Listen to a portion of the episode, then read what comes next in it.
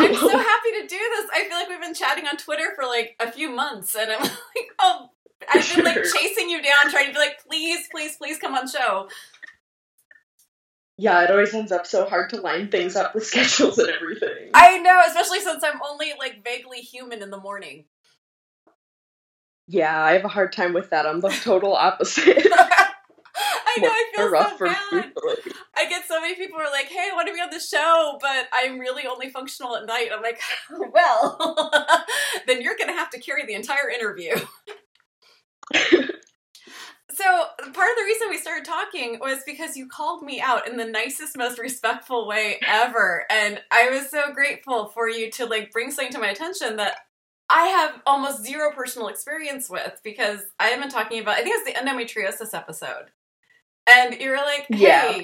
Great episode. You left all of us out who are trans and non-binary, who are like, please stop saying like just one gender when you're talking about things. I'm like, okay, I was talking about uteruses. Yeah. So how did I do this wrong when I was talking about uteruses? You're like, okay, so talk about the uterus and you can like talk about the biology. But when you say it's a woman's issue, you just left out everyone who's like on the other side of this. I was like, oh my God, I did. You were so right. I, wow, messed up. And you've been like so good at like anytime I've messed up, you're like, hey, so I listened and you said, I was like, I did. I, and I can't tell you how much like your voice runs through my head when I'm like doing an interview and I'm like, I am on every opioid I have. I have to be really careful on how I'm saying this. And oh, I'm trying so hard, but I really thank you for like calling me out, because I would have had no idea. And no, for sure. And like, it's super like, I don't expect people to listen when I call things out. Like, I feel like so often I'll do that and just get like the rolling eyes or like just no response, and people don't acknowledge it and just like continue to do whatever like they're comfortable in. So it's definitely really nice to like have somebody open to that and like willing to listen. You break my fucking heart when you say that, because I I just, I can't imagine like everything you're dealing with, which I dealt with. Like you are, I think you're actually exactly half my age. And like, I just felt so protective of you when you were like, I'm dealing with these things when I'm talking to doctors. And I just like, I just read through yeah. your, um, you are so, you're such a beautiful writer. I really hope you write, because I read through your um, form. Like I send out a form. If you haven't been on the podcast yet, I send out a form and all of you guys write stuff on it. And then I put it up on show notes. So please always go to our show notes, because whatever we don't cover here is probably covered in the, the form. It's really long and I'm really sorry, but oh my God, the way you describe things. I was sitting here like, I put on mascara for this. It should have been waterproof. Like, it was so visceral. The things you were talking about, I just kept feeling like I was just being punched in the solar plexus from the things I can understand, because we're, we're fellow zebras. And the, um, I, I hope we can get to some of the things you talked about. And if at any point you're like, uh-uh, just tell, just hold up a hand and I will absolutely run away from the topic. Um, because you did bring up some really intense things that I hit so hard, from like, um, mental health and being diagnosed. Um, but yeah. When you were bringing up the, the trans non-binary stuff, and I'm like, that's a whole nother giant wall that you have to get a doctor through. And I just wanted to hug yeah. you after reading it. I was like, I just felt so protective of you reading it. I'm like, ah, none of this is fair. None of this is okay that you have to deal with. So let's just yeah. talk about the super, the easy stuff first. And um, let's cover just like, first off, some health stuff, so people have some background on like the physicality of what you're dealing with. I wasn't sure if you had dealt with endometriosis or not, or if you are just dealing yeah. with Ehlers-Danlos symptoms and fibro stuff and yeah, pops. It's like, it's not really mostly been diagnosed. I haven't had much of like the medical care in my state is particularly horrible.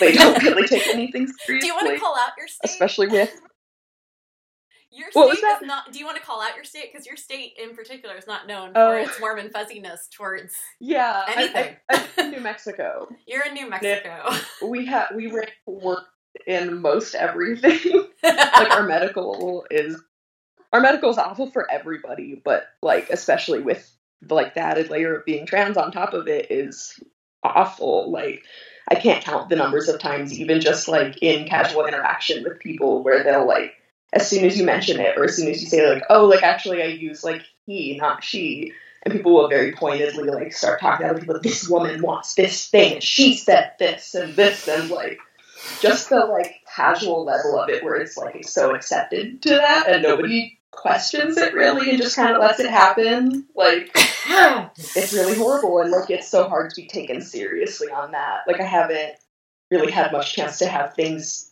get even close to being diagnosed because of that. I've mostly had to look into things myself. Um, Ehlers-Danlos definitely was, like, that's, like, my main issue with all of the physical health. I have some other, like, health conditions that go along with it. They were looking into um, doing testing for POTS, and then the doctor who I was seeing for that, I was assaulted by one of the nurses at his office, and then they did nothing about it and told me that it was basically my fault. I don't know if you want to talk about that or not. I am totally here for if you want to discuss that, but I also know that you put your, your thing, like, I may or may not want to talk about that, and I want to be super respectful of that. Yeah.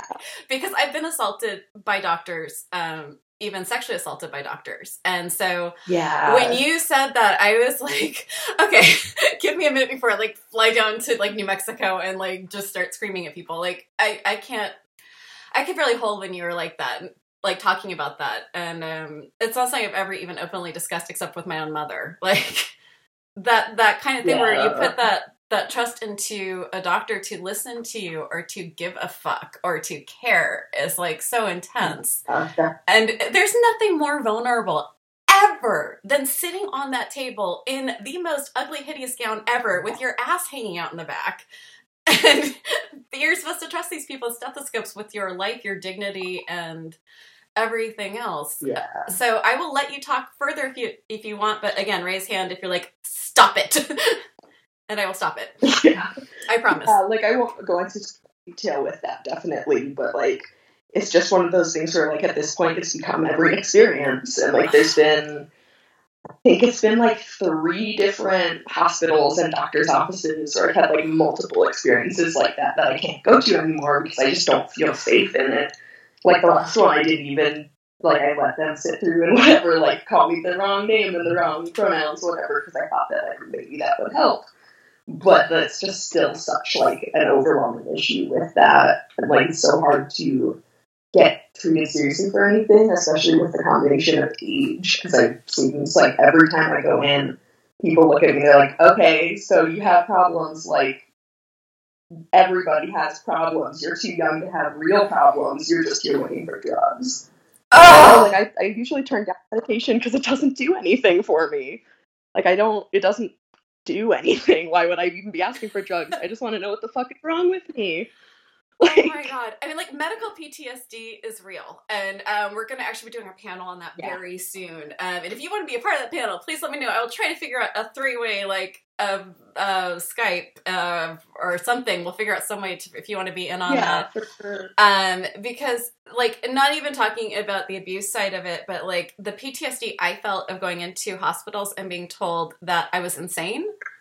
Or that there's nothing, I'm, yeah. I'm healthy, and I would just go into absolute panic attacks with every test, and, like, waiting for results. Yeah. Like, I felt like my sister when she went to law school and she was waiting for her um, her uh, bar exam to come back. Like, it was that level of nerves waiting to find out, like, is anything wrong with me? And when a doctor mentioned Ehlers-Danlos and I looked it up in my car, I just wept. I cried in a parking lot for, like, a good yeah. fifteen minutes with every single symptom where I was like, am I an alien? Is this, like, this isn't human biology here anymore. Like, and it was just all laid yeah. out. And I'm like, holy fuck. And then when POTS became, we're going to, I'm going to at least swear a lot in this episode. So um, I guess YouTube can just freak the fuck out. Um, but Uh, when they said POTS, and I looked up POTS, and everything that I was told I had anxiety attacks was right there in the symptoms for POTS, and I'm like, oh, I'm not yeah. bad at any, like, it, I wasn't having an anxiety attack about college, where I, like, started to take time off of college because I thought I couldn't emotionally handle it, and no shade to anyone who's dealing with anxiety, but that wasn't the problem. I could have done it if I had had salt water and drugs and therapy, like physical therapy. Yeah. Like, these are things I could have, like, actually gone and done easily, you know? So I just, like, that stress yeah, like, over. Taken seriously. God, it's, it's just that level of, like, they never take people pain seriously if they're telling you about it. It has to be visible. Like, you have to be able to see something or they won't believe what you're saying. That's really horrible. But that's stuff that, like, in my incredible little bubble of privilege, I was dealing with. Like, not being believed and um, super visibly pale and of a certain economic class. Yeah. Like, living in the Bay Area. And I had incredible yeah. parents who fought for me and who were there for doctor's appointments. And that's with all the privilege. And I still dealt with that. Your level of dealing with this without the support of family no, is what definitely. I was gathering. And with other... with dealing with the gender, non-binary. There's no way to separate that from what we're talking about. This is a huge part of of what you're dealing with. And yeah. it's a huge block from you getting help and getting a diagnosis. And without a diagnosis, getting any help is so hard. Yeah, definitely. There hasn't really been much that I can do other than just kind of, like, do research online and, like, join groups that I can, like, get information from. But that's, like, not actual medical treatment. Like, it's so not enough. How are the groups um, dealing with you not having diagnosis? I know there's, like, this weird hierarchy in some of the social media groups of, like, yeah. who diagnosed you? What diagnosis do you have? Who yeah. do you actually have a diagnosis? And it's, like, this weird, like, mean girls group sometimes, or mean person group sometimes. Yeah. Like, there's definitely there's definitely such a weird, like, judgment on that. And it's especially weird because in my area, we don't have a single geneticist that takes insurance, and it's not possible for me to get diagnosed. Like, I, I cannot possibly get diagnosed here without going and paying, like, ridiculous amounts of money out of pocket to get seen by somebody who may not even take it seriously. And that's so, like, to that level, it's like, and, like, if somebody judges me on that, like, I, I don't know what to say other than, like, you're being classist and ableist in yourself by doing that. Like, like I, it's, I feel like people with those symptoms should understand it, but they, like, so many people don't. I just feel like everything always devolves into, like, Lord of the Flies in some way or another. It's, it's everything goes into a hierarchy. Like, I always feel like we need to give a sidebar because we have an international audience, and when we say things like co-pays, we have to pay for doctors, people are like, wait, I'm sorry, what? Yeah. Or, um, yes, I know you had to pay for private insurance, that shouldn't bankrupt you, or a doctor's visit should only cost this much. Um, okay, so now I have to give a sidebar for the United States. You live in New Mexico. I live in the Bay Area. So my access to numerous doctors and specialists yeah. is much bigger than yours. Like, yeah. you guys have so many less, um, you guys actually have a crisis for G Ps in your state. It's, um, it's not as many doctors as people who need regular doctors, let alone specialists. And even here in uh, the Bay Area, we only had uh, one major Ehlers-Danlos geneticist doctor who I think just retired. So it's, um, even the ability to access help is pretty extreme, even depending on states and counties, which I think is a really important just sidebar for people who are, you know, listening in major metropolitan areas of, like, New York or um, even Dallas or, like, yeah. Seattle or San Francisco. Like, there are a lot of areas that, you know, it's not like chronic illness stops at certain borders. Yeah, it's definitely such a big difference in those, like, I'm even lucky just to be in, like, I am in the major city in my state, and I didn't used to be. I used to be in more of, like, a rural suburb kind of area that had nothing. We had, like, I think five choices for primary doctors at all for everybody in the area. Like, no specialists. You had to drive, like, an hour out of town to get to the specialists and do everything. Like, for that, like, I'm lucky to even be in a place that there are some options. But then, like, we had two rheumatologists who I saw the first one told me that I had, like, benign joint hypermobility because even though I had the most flexible joints she'd ever seen, as she said, it didn't cause me pain because I was too young to have pain, so she didn't, she wouldn't diagnose anything. And then the other doctor I had one appointment with, and he was going to do whatever else, and then he retired.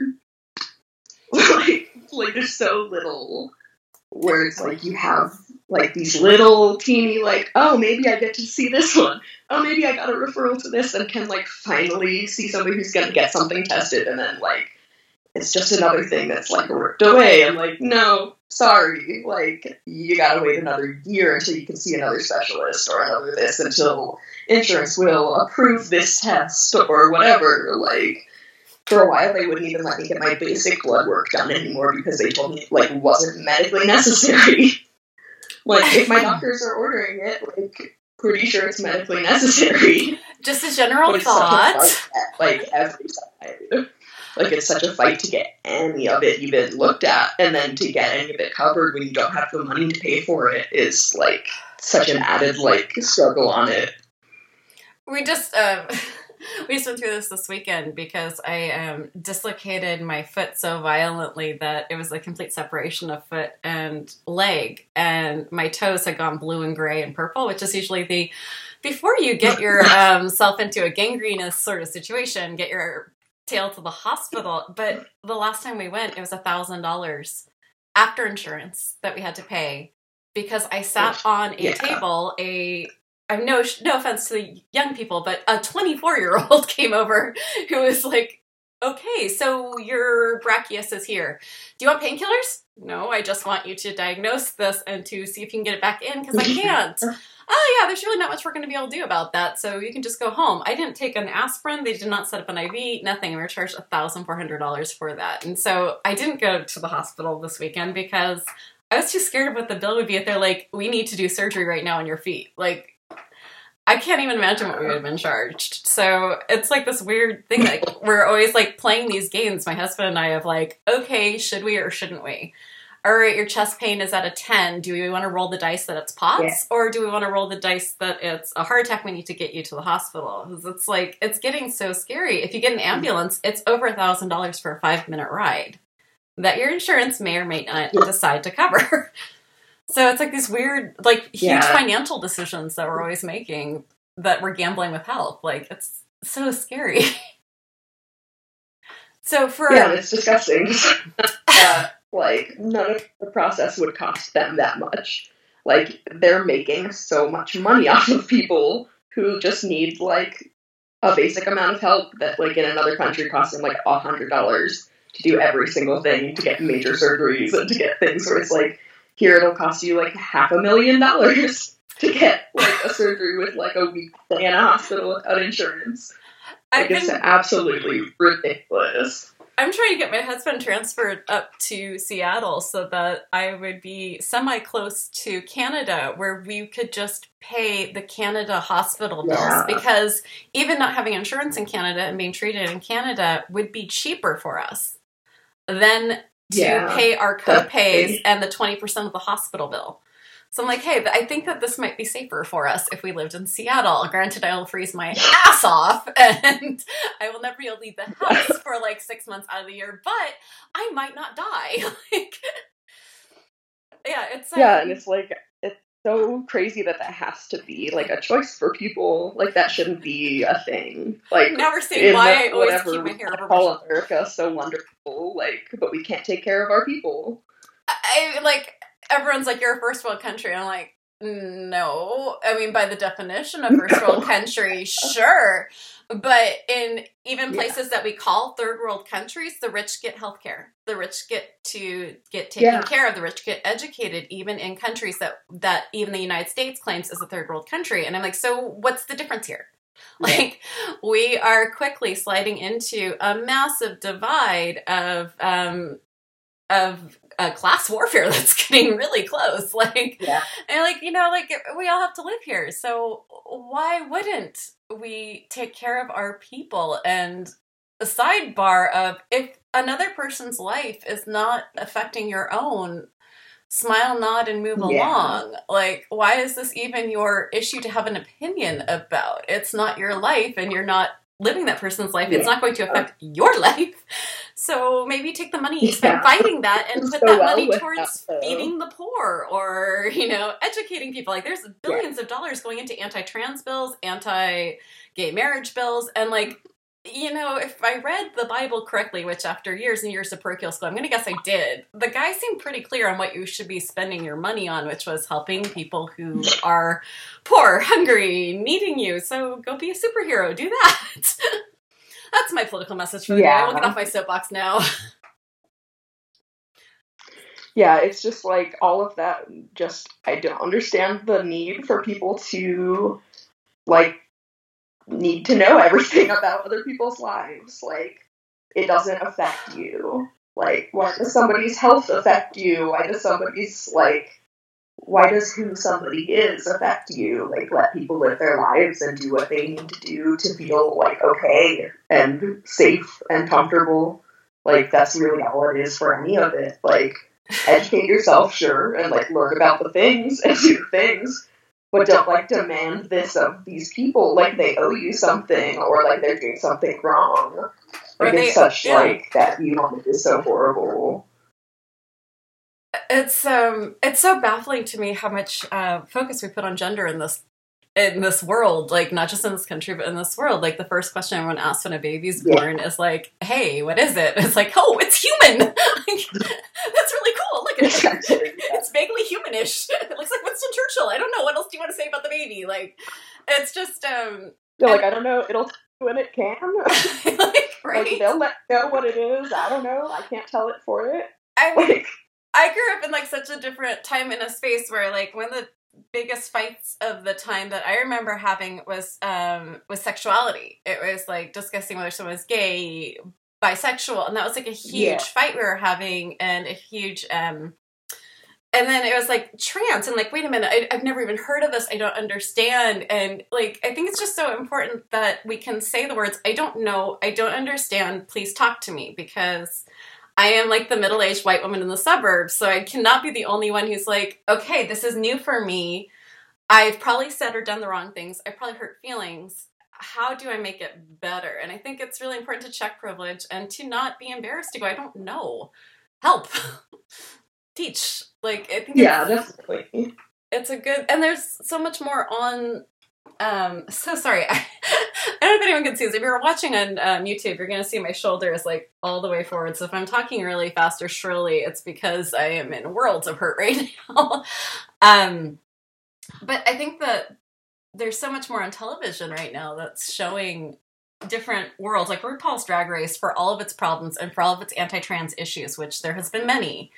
They've actually put trans people into a visual of a nationally watched T V show that now I feel like there's, even if RuPaul was not doing it right, there's incredible, um, there's yeah. incredible queens and people who are there saying, okay, this is my experience. This is like, when Gia Gunn was talking about like, I'm so sorry, I'm going totally off topic, but when Gia Gunn was talking about like dressing as a woman, as a gay man, coming to terms with actually being a woman, I was like in tears. I'm like, that's so much to process at twenty something. Like, I- I'm just in awe. Um, so I'll get back on topic. God help me try to stay on topic today. Someone needs to check me. Kira's is probably going, can you shut up, Monica? Um, so when I was reading through your, your um, forum, you had talked about You're, you being in a couple with someone else who has health issues. And I am really yeah. curious how you are making that work, because I can't imagine. My husband is healthy, and that is like what saves us, is he can do all the stuff I can't, which is ninety percent. Yeah. Uh, so how do you guys do that? How do you how do you keep everything going together? It's your fiance, right? So this is like a super important, wonderful yeah. relationship. And so you're building a life together. How do you guys allocate? How do you make it work? I mean, definitely it's, like, it's hard at times, but it's not, like, our things kind of match up well in that, like, we both have problems, but they, like, I have more of the physical, and my partner has, like, like, they recently, like, developed a really severe milk allergy, and have, they have, like, a lot of problems with that now and have to avoid, and like I know this was talked about definitely. Oh my god, so, Kairos is like, I hear like, you. Very similar. Yeah, he calls but it Jackson Pollock. Like, there's a lot of that. That is so hard. Yeah, I'm like the...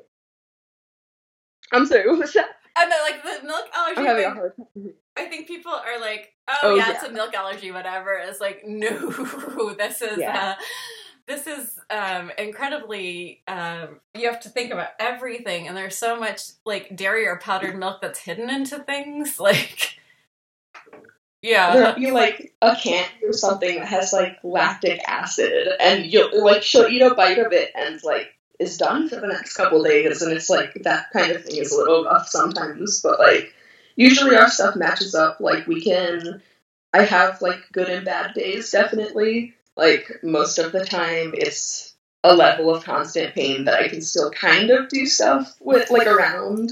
Like I don't, neither of us work. My partner is a veteran who is on disability, so they thankfully make enough to cover like our what we need right now, which is amazing. Like I don't know what we would do without that, honestly.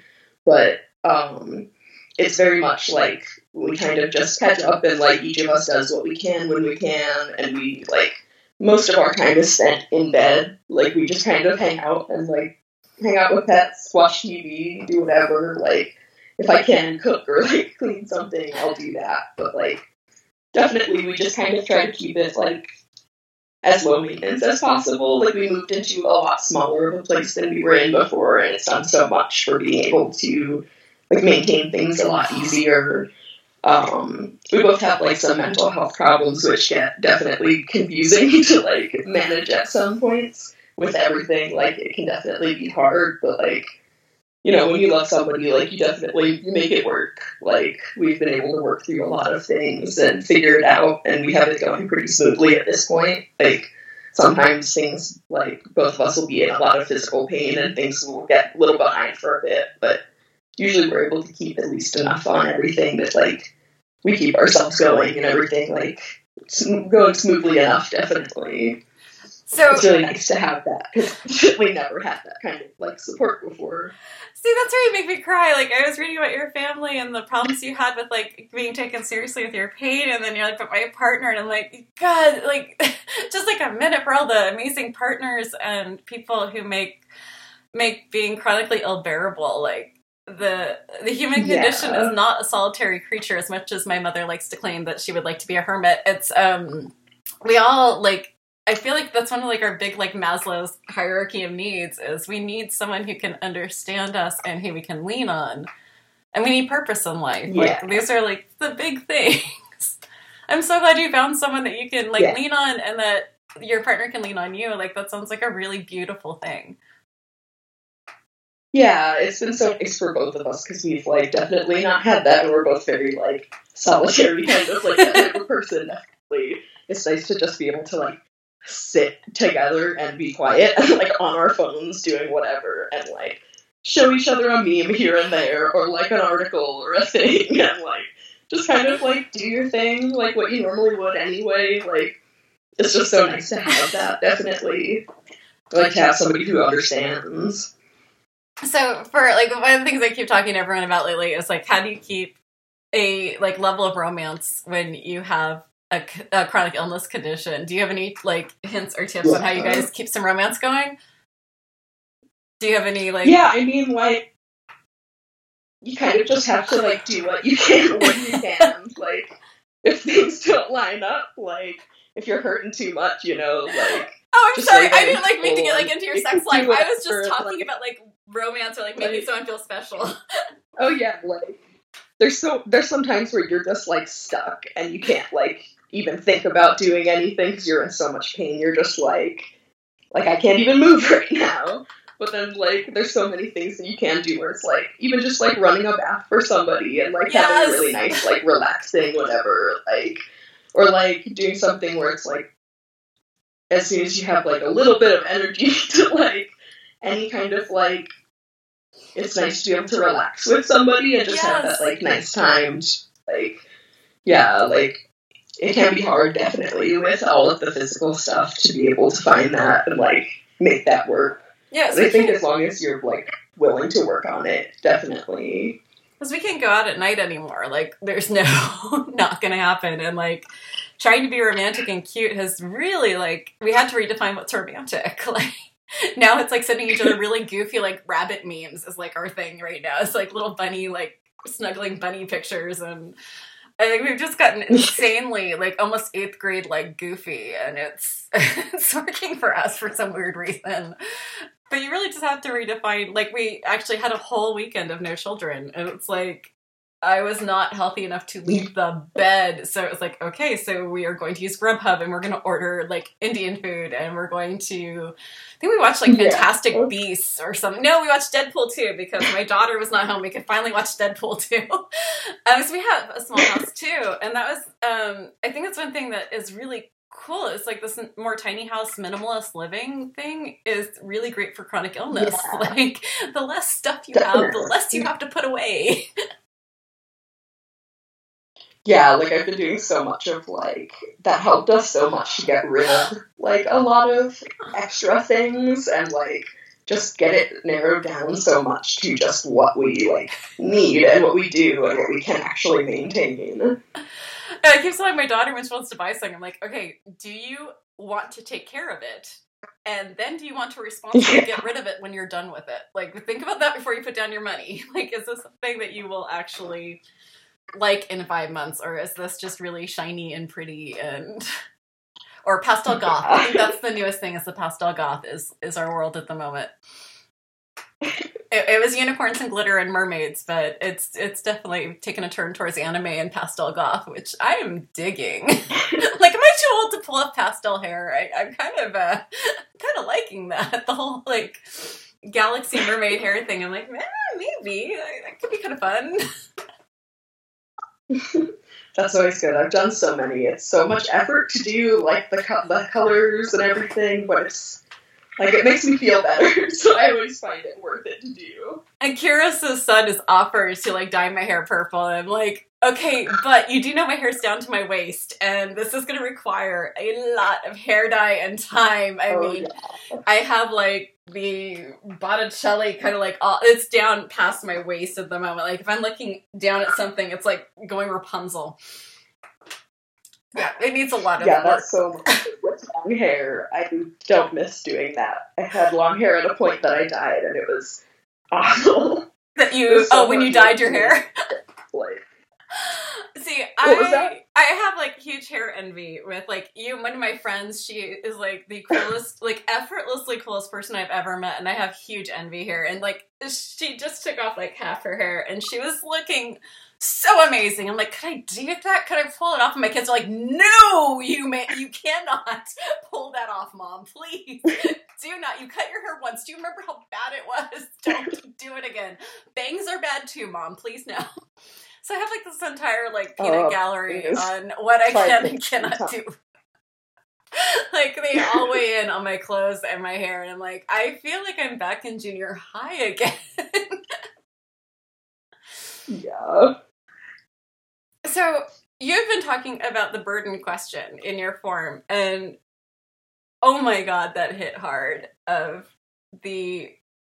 if you're feeling like a burden, was that your family, friends, everything? I'm sorry, the audio is cutting. Oh, so no worries. Yeah, I know. So like, Skype is freaking brutal. Um, so you talked about being a burden and like that feeling with like family, friends. How have you have you been processing that? Do you feel less like that now, or is that still? It's like I'm forty-two, and that is still like a driving force of my fear and my interaction with people is like. I don't want to be a burden, and I don't want to disappoint, and I will get into so much trouble because I didn't want to disappoint someone, and I didn't want to burden them. Yeah. So how do you... No, definitely, yeah. Yeah. Sorry, what was that? No worries, no, I'm like, are you upset crying at me, or I'm not sure if I should keep going with that, but like, I just dealt with it this weekend. I had my best friend, who I love so much, and she's having um, a whole bunch going on, and she was like, Five months ago, let's go on a camping trip. We're going to get a wheelchair accessible space. It's all going to be great. I've already, she made all of these plans around my physical abilities. And I kept putting off telling her I can't do this. And that was on me. This is entirely on me. But I was like, I don't want to disappoint you. I know you planned this around me. Oh my God. And it's getting closer and closer. And then like, I kept putting like passive aggressive hints out. And that was so stupid where I should have just been like super upfront. But I didn't want to disappoint her, and I didn't want to lose a friend either. And I always have that in the back of my head of like, oh my gosh, they're not going to want to be with me. They're not going to be around me because I'm sick. And it's like, I, I trust. No, I definitely. Yeah.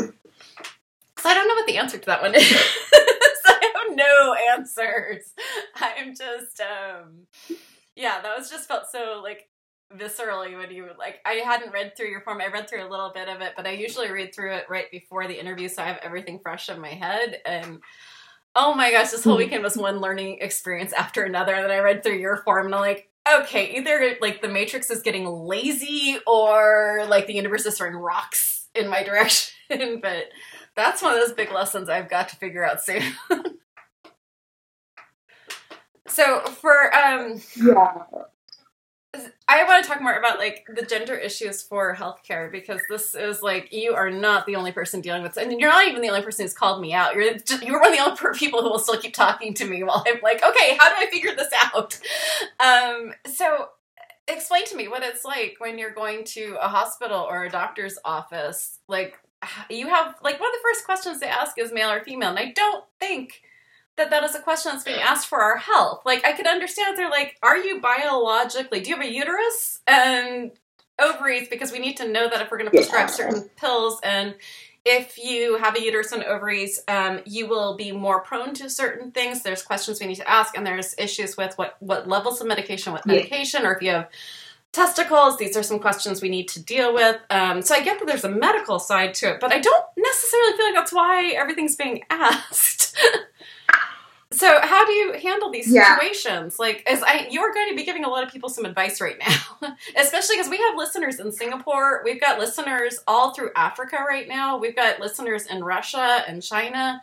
And I'm sure that they don't even have the, um, the resources you have in New Mexico. So I'm going to ask you to take a huge step and start educating a whole bunch of people on how to, how to handle the medical system when you are trans non-binary. I mean, definitely it's like, it's really dependent on the individual, like, healthcare system, or even, like, the individual doctor or nurse, but, like, a lot of it, like, the, for the male and female on a form, like, I, for, for whatever medical need of knowing that, like, sure, but there's also intersex people. Like, if that was the reason for it, why is that not an option? Oh my goodness, or, like, why yes. do they not make it an option? And they'll say gender next to it, so you can say sex, and then put the gender, and then your preferred pronouns, or, like, whatever, not preferred, because it is, like, your pronouns. I promise you there are people who don't, I promise you there's people who don't know what intersex is, so can you give a quick definition? Yeah. Yeah, so I don't know, like, enough to really speak too much on it, but there are a lot more variations on the X X and X Y chromosomes that people associate with being male or female. Like, there's tons of, like, hundreds, if not, like, way beyond that, variations on this, and, like, differences in the way that the body functions, or the way that the body reacts to the hormones in the body, or the way that those present in the person. And it's all, like, very different for medical reasons, that if they were asking male and female for that, they would also be asking that, or the differences, and, like, it's it's very much just, like, summed up into these two things for ease of simplifying, and just putting people into these two binary things, because people don't really like there being confusion. Like, they don't like that, like, gray area, kind of middle ground of, like, oh, but, like, I don't know what you are. Do you do you like do you have a dick though? Like, what do you, what do you have? Like, I'm what sorry are you? I'm laughing, but it's just such an absurd thing to, like, especially in the United States, like, where totally. We're such fucking prudes in this country. But people feel like suddenly they can ask someone like that. Like, oh yeah. my god, whose business is that? I mean, unless you're, like, actually talking to a doctor, yeah. and you're like, I found a lump here, to say, okay, can I see the lump? Like, I don't get where. For people yeah, that's a question they get to ask. Oh, and sorry, yeah, real, really real influence, quick, um, like, by anything. The way, yep. yeah, just real quick, um, all of you who are in countries where you could actually be physically harmed for this, please use your own common sense. And, and like, we do not live in Singapore, we do not yeah, live in Russia, absolutely. We do not live in Nigeria or Malawi, like, we don't live in Africa, we don't live in China. We don't know what you're dealing with. We're just trying to give, like, uh, this is the United States. These are some things that have worked here, or doesn't work here. Or these are some experiences we've had. Please be safe. Please use your common sense on how to keep yourself safe and be gentle and kind with yourself and um, take really good care of yourself. Okay, sorry, that was my my uh, sidebar here. Um, Definitely, but even, like, even here, sometimes you have to be really careful about like who you're around when you're disclosing that kind of thing.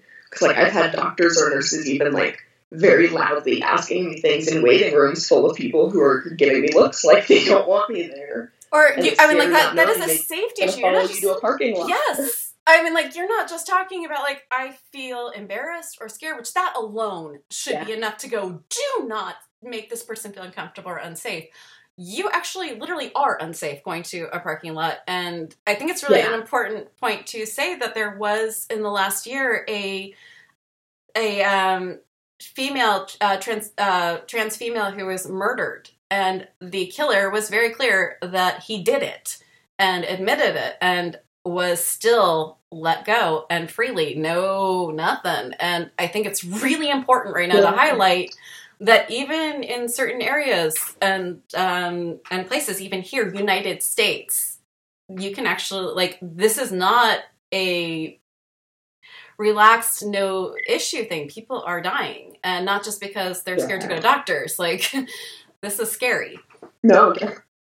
Like, so, it's it's a huge issue here. Like, even just walking down the street isn't safe for a lot of people. Like, if if you are visibly trans, like, just walking around is a risk of somebody, like, getting upset and confronting you, and you don't know if that person has a weapon, and you don't know, like, what's going to happen necessarily at all times. Like, it's... I don't this think is where family members and I get into fights.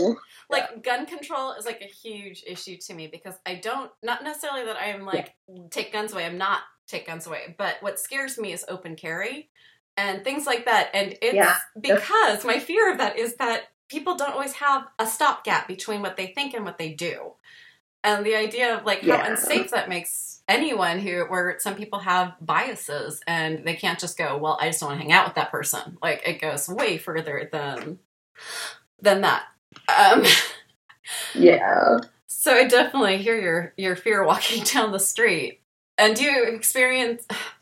So sorry, I just I just dislocated my wrist while we were talking. Um, it just gets ridiculous sometimes. You're like, really? Like, the day, like my, the big joke of my physical therapist and I is like when I come in with like my arm hanging out or my femur dislocated, she's like, so what wild and crazy thing were you doing to do this, Monica? I'm like rolling out of bed. She's like, why don't you just base jump then? Like, it is so insane the ways that I can dislocate. It's ridiculous. So going back to like, I, like destroy the other. Uh... It is nuts. I mean, like, if you go like, to YouTube, yeah. we have a YouTube channel. Head over to YouTube if you want to see how disgusting my shoulder looks right now. And you're going to see why I usually wear my hair down and to the side. But today it was gross and greasy because I haven't been able to shower for two days. So the bun was the only way to actually try to look human.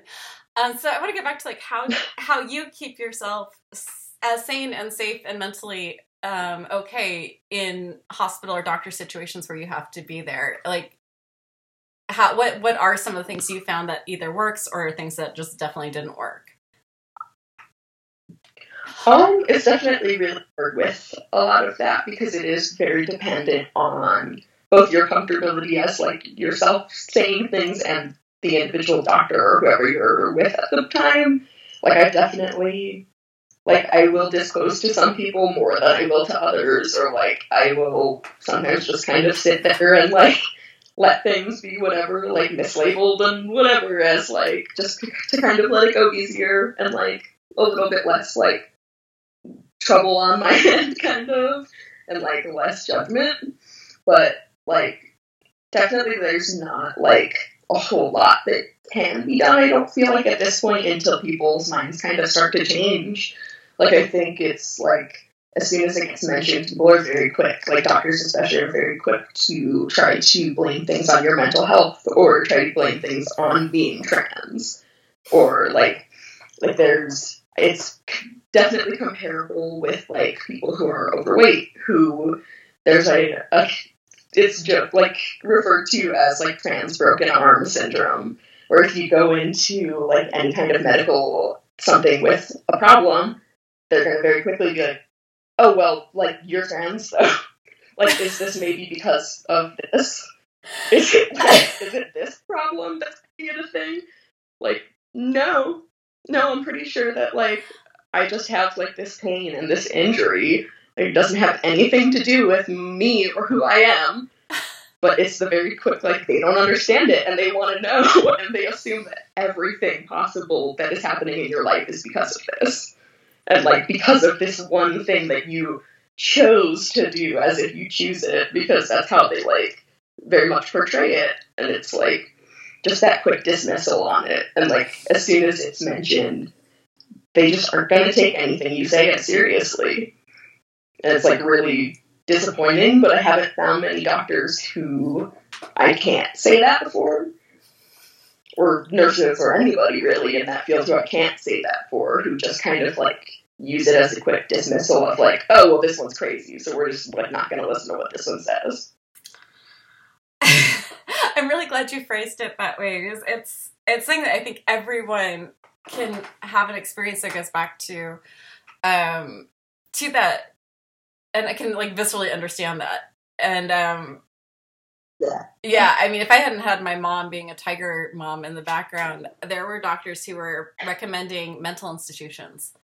And, like, I would have been institutionalized. Yeah. Like, it's that serious. And when they found out that I had um, been sexually assaulted multiple times through, like, from the age of five yeah. to twenty-one, they were like, oh, well, that makes sense then. Obviously, this is because you were sexually assaulted, yeah. and sexual assault victims have more pain in the experience. It's fibromyalgia. We just read an article that fibromyalgia, you know, like, this insane number of people who have fibromyalgia were also sexually assaulted. I'm like, okay, but it, just in case you hadn't read the rest of the statistics, like the amount of people with fibromyalgia that are biologically female that have like uterus and ovaries, huge percentage. And the amount of those people who have been sexually assaulted, also huge. It could maybe not have anything to do with the other. Yeah, so, it's um, yeah, it's, it's like, like such a big issue on. It is. It is. It's so quickly associated with mental health or with other things so that they can just kind of, like, pass it off on someone else and not worry about it because they can't figure it out. And they don't want to, like, admit that they can't figure something out. Like, it's too confusing for them, so it must just be you're, you're just crazy or you're just this. Like, it's just because you were abused as a kid. Or it's like, no, like, kids are abused and then, yeah, usually end up with, like, more chronic pain and autoimmune and whatever. Because it is related to your head, because your head is part of your body. Like, just because the pain could be part of something related to that doesn't mean that it's not pain that exists in somebody's body and needs to be treated. Like, it's still it's still there and it still exists no matter what the cause of it is. I mean, it's the, about, like, treating it and treating the person like a human still. Oh, God, yes. And I, like, the... the incredible um, bravery and uphill battle you have of even admitting or to yourself, to others, to discussing to this with yourself and others about any kind of abuse is so big and so, so huge. It's its own, it's its own movie. It's its own like plot line. And then to know that yeah. that discussion with a doctor might invalidate, every, like my mom used to say, honey, you might want to leave off the rapes. When you put in, because that, that was actually a question on most of the forms was, have you ever been sexually assaulted or abused? And my mom's like, honey, you might need to just like discount that part of yourself for right now, just so that you get this doctor to listen to what you're saying. It's like, oh my God. Like, it's like this, this other, like, not only do you get judged for being, because that was, I, I was way before the Me Too movement, so far before the Me Too movement. And if you were raped or assaulted, there was a lot of discussion in the school about what you did to have that happen to you. You know, from all sides. So that was already like victimization. And then to like know that you had to erase that side of yourself for a doctor to even listen to your, it, it was, I mean. Yeah. It's so sad that that's a thing. Like, it's horrible. Cause I definitely like, there's so many things that I won't disclose on something like that, like mental health, any of that. Like, you have to be really careful on what you say because otherwise they might not like take any of your stuff seriously at all. They might just, like, oh, well, yeah, you're crazy, so take care of that, and then we'll see. Like, they don't offer any help. Well, on that side of it, they tell you to do that and don't have any mental health things to offer, don't have any, like, psychiatrists or therapists or anything, any resources to give these people who they're telling are crazy. Yes! Like, I like mean, you have to have both sides of it if you're gonna do that. And if you can afford like, it. I mean, I always say this podcast and my blog are literally my therapy because I certainly can't afford it. So it's um, yeah.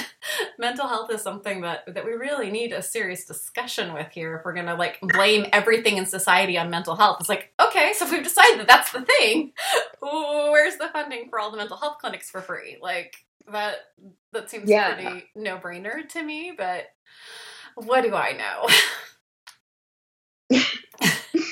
Yeah, it is just, like, it's so ridiculous the way that, like, because everything, it all intersects in that way of, like, everything is going to affect something else. And if you have, like, when you are a woman or, like, somebody with a uterus or, like, even if, like, trans people, every trans person is going to be treated, like, in a different way than a cis person is going to in the medical field. And same with, like, add if you're a person of color on top of that, and then if you don't have money on top of that, and then if you're living in, like, an area that doesn't have the accessibility to it on top of that, and, like, all of these things that people think of as, like, individual issues, when, like, everything is just, like, stacking on top of one another, and there are people who are dealing with every single one of these things at the same time. I mean, and people don't seem to, like, want to acknowledge that. Well, right now we're having a huge debate right now in this country, and one of the things I keep reading, um, yeah. because I am all for socialized medicine, I, I know it's not perfect, I get that, but if you listen to the podcast, you'll hear um, from people in Canada, people in Australia, um, people in Great Britain who have um, socialized medicine, and they will tell you that it's not perfect, but there's also stopgaps of in, of other insurance you can get that can make it better. And hey, if you have another experience and you're in those countries and you're like, no, it's a nightmare, please go ahead and call in. I will. You don't have to agree with me to be on the show. Um, but I think that it, it should never be a pocketbook question on whether you live or die. I mean, this is insanity. Yeah. And I keep hearing from people when I'm arguing. The funny thing was I was just in an argument about um, this one right before I started chatting with you, so sorry, all fired up. But um, the argument of I work hard, so I deserve this, yeah. but you don't work, so why should you get this? And it's um, it's baffling yeah. to me how that that question comes out of, I work for this, you didn't, so therefore. And it's this, first off, weird assumption that I, I never worked. I think that's hilarious. And then another assumption of I don't want to work, which is really weird to me. Yeah. And um, and the idea of human life or any life that is um, so unimportant to them that they would rather that person die than get help. Yeah. So it's just um, yeah, it is really horrible. It gets I don't understand that like that side of it at all because like I would want anybody to be taken care of if I had the ability to. Like if it was going to take like a dollar out of my taxes extra every year to mean that people are going to like not be dying of preventable illnesses and preventable things that are like completely within our range of being able to take care of. Like, why would I not want that to be done? Why do I care what these people are doing? Like, everybody deserves to have, like, the bare minimum of, like, shelter, food, water, ha- like, healthcare. Like, why is that even up for debate? Like, it, it doesn't make any sense. Can you please explain to like, me, I, like, why I'm debating Christians on this? Like, that, you know, like...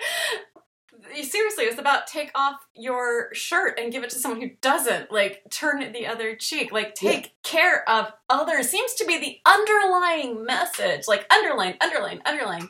Take care of those who are not able to take care of yourself. Like, how is this, like, not yeah. the number? Like, it, the president himself keeps calling this a Christian country. It's like, okay, then I, I'm guessing we're going to start taking care of everyone, right?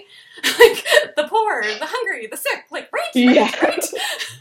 Sorry, I just got really shrill there. Um, but it's the most frustrating thing for me in the world to have to explain to other grown-ups that you need to care about other people. And it's just shocking and jaw-dropping to yeah. me that it's like, no, you need to care about people who aren't in your tribe.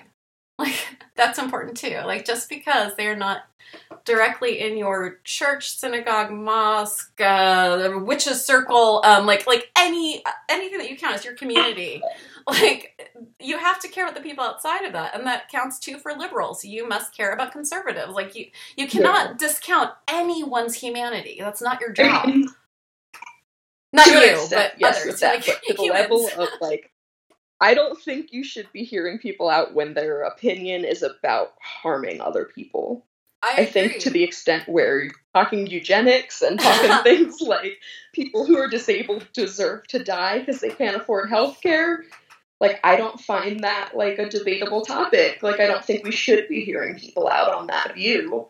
So like, I'm going to reiterate what I said was okay. What I said was we don't get to discount someone else's humanity. I didn't say that someone's yeah. opinion, which discounts anyone else's right to exist, is not up for a discussion. Yeah. Um, but I don't feel I I've had this debate with my teenager a million times, which is ignorance is the most curable condition in the world. And racism, ableism, yeah. transphobia, homophobia. And we need to stop the phobia shit too, because you're not sick because you're scared of someone. You're an asshole. Like, that is not a medical condition. Maybe a mental health one. I'll, I'll allow for that. But all of that does not stand up well to exposure. So you will see so many people who are raised to hate another group get exposed to that group and suddenly like, whoa, I was wrong. Step back, this didn't work out, which is why I believe that all that's so curable, which is why I'm not willing to discount someone's humanity. I will not agree or listen to a lot of it because it's so, it so discounts everything that I believe in the dignity of humans and the planet, um, but I also feel like that's something that they can change. I don't want them to be murdered for it. I want them to be educated, exposed, like, see if they still feel the same way after they've been exposed and spent time, which is why I was so glad you came on the podcast, because your story is so important to get out there, and it's so beautiful, and I think the more people who are incredibly brave like you, who are willing to publicly discuss their lives, their experiences, I think the better we're going to be as a group of people, where you can't just go, oh, these people are like this because yeah. I don't know them, haven't heard them. Yeah, I just wish so much more of it would be like a conversation rather than like a debate. I think yes. that's where it gets so like tough is like, because I've so many times run into people who want to debate my existence and want to like try to explain to me why I'm not like real or valid. Such, like, you are a unicorn. This thing of like, how do you get to say that? Like, how do you get to tell somebody they're not a thing because you don't understand it? Like, that's not an opinion. You're just telling me that my existence is like not real. Like, to that, like, so ridiculous. Let's just agree that that's just so unacceptable. Every human, that's not okay. Like, to devaluate someone's existence and experiences just because it wasn't yours. Like, oh my God. And like when I was growing up, the thing I wanted to be more than anything was an English teacher. I wanted to teach literature for high school and junior high because when I was, it was what what woke me up to so much. I mean, I grew up incredibly privileged. I grew up middle class. Pale. I mean, the worst thing I had to deal with was that I liked girls and that I was ethnically Jewish. So I'd get swastikas drawn on my desk and that sucked. But it wasn't as dangerous as like my gay friends who would get the crap beaten out of them by the football team at high school. Yeah. So I grew up really privileged, and the ability to read about other people's experiences was And incredibly, I, it's uh, the best way to teach empathy is to read literature. And so it's like, I, that's what I wanted to be so bad, was like to be there for like kids and be like, okay, so we're going to read nineteen eighty-four right now. And we're going to read Fahrenheit four fifty-one. And we're going to read Return to Manzanar. And we are never, ever, ever, ever, ever, ever going to read Catcher in the Rye again. Like, ever. So it's just like, I, I feel yeah, like it would help so much if people would like, listen and read things about other experiences. Exactly. Like, do these things without expecting people to like have to explain their existence to people, like as if they're justifying it. Like, just like if you want to learn about it, go learn about it, but there's people who are willing to talk about it, not the people who are being cornered into it, like being forced to explain themselves. I mean, what you just said, I think every single Spoonie can go, I might not understand trans, and this might be the first trans person I've ever heard in my life, but they just understood what you just said, which is, I might not be ready to have this discussion right now. Like, there are days where I'm like, fine, go ahead and yell at me for parking in the handicap spot. I'm here. I'm actually old enough to have this discussion yeah. with you. There's other times where, like, my heart rate actually hit two forty, and I don't have the time to have this discussion with you, or the heart rate, unless you want to catch. Yeah. So, like, when you're dealing with, the, like, I'm just dealing with that when I go out of the house. You're dealing with, with this all the time from all sorts of different angles. And when you're talking about, like, the spoony closet that all of us have had to or have not come out of. Yeah. That's one thing we can all understand is coming out as I am chronically ill. You have multiple closets. You've got, like, the Winchester Mystery House of closets that you will either have to choose to or not choose to come out of to different people. And those are going to be very big safety questions for you that maybe a lot of us don't have to think about. No, definitely. And it is, like, that is a good point of that, too, where it's, like, it is very continual. Like, people think of it as a thing of, like, okay, you come out and, like, you're this thing. But, like, no, it's it's something where every day I have to explain this to another person and have to keep explaining and explaining and explaining. And some days, yeah, like, I might have the energy to, like, answer questions and talk about it and do whatever. And then some days I might, like, get really upset that somebody even asked me anything, because why do I have to sit here and spend energy that I don't have on, like, something that you could have Googled or, like, gone and done a thing when you're, like, coming up to me on the brief to ask me this thing about, like, why do you look like that? Like, like it's just this why level of, like, people like expect you to be available for them and, like, to always be, like, open for them to ask these things. And that that definitely goes for, like, chronic illness and all of those things so much, because, like, people will see somebody in a wheelchair or on crutches or something and ask, like, what happened to you? Like, oh my God, what happened? It's like, why is this any of your business to ask somebody? I mean, didn't you realize that's a... Why do you feel comfortable asking that? You didn't realize that as a minority you signed up to be the delegate forever and ever and ever. You were going to be the ambassador for this disorder or any other minority issue you are, that you are now going to be explaining this. This is your now job. Like, that's the most insane thing I've ever, like, and I didn't even think about it because I'm always arguing. I'm always debating. It's my biggest annoying weakness. Yeah. And, I mean, just talking, like, feminism, like, I read this one feminist who was like, it is not my fucking job to have to explain to men why my opinion is worth something, why my life is worth something, why my safety is worth something. It's not my fucking job. I've got other things yeah, to do. And I'm like, oh my God. It was like the first time someone told me no yeah. was a complete sentence. I was like, hold on, the whole world just shifted off its axis. No was a complete sentence. I don't have to follow it up with something. It was like the, I don't have to actually, like, I shouldn't have to validate my existence. I shouldn't have to use those spoons to, like, be the delegate for why yeah. it's important to care. Like, wow, give me a moment in an easy chair. Like, that's amazing. Okay, we've hit an hour, and I would talk to you for, like, another five hours. I would kidnap you, my friend. I really enjoyed talking to you. Um, you have a open invitation to come on the podcast anytime to talk about any aspect of what you're dealing with. I, I'm so certain that there are many people who are listening to this going, oh, my God, like, either in I finally understand a little bit more, or I've experienced this as well, and I'm living somewhere where I can't discuss this, and I cannot thank you enough for being yeah. here. So please feel free anytime to email, text. We seem to be chatting a lot on Twitter. Feel free to like, get me up there. I'm always on Twitter yelling and arguing with someone, so feel free. But thank you so yeah, much. Yeah, thank you. There- I really do. Yeah. I so appreciate just the chance to, like, talk about it at all, because there's so little information on it, especially about, like, the combination of, like, being trans and chronically ill is so, like, not available. Like, there's so little information that you can actually find on that experience. I so, think it definitely is, like, really important to let people know a little more about it. It's beyond important, and if you, you're an incredible writer, if you want to write something for the blog, just send it on over. Um, and again, like, you want to come on just to talk about your experience, if you have a new experience, or some of the experiences that we slightly, like, tapped on that you're like, you know what, I'm actually ready to have this discussion publicly. I am here for it. I'm absolutely, like, if you say it and you're like, you know what, that was too much, I will instantly delete it. Um, I want to be really respectful, because the stuff you've dealt with is huge and impressively um, brave.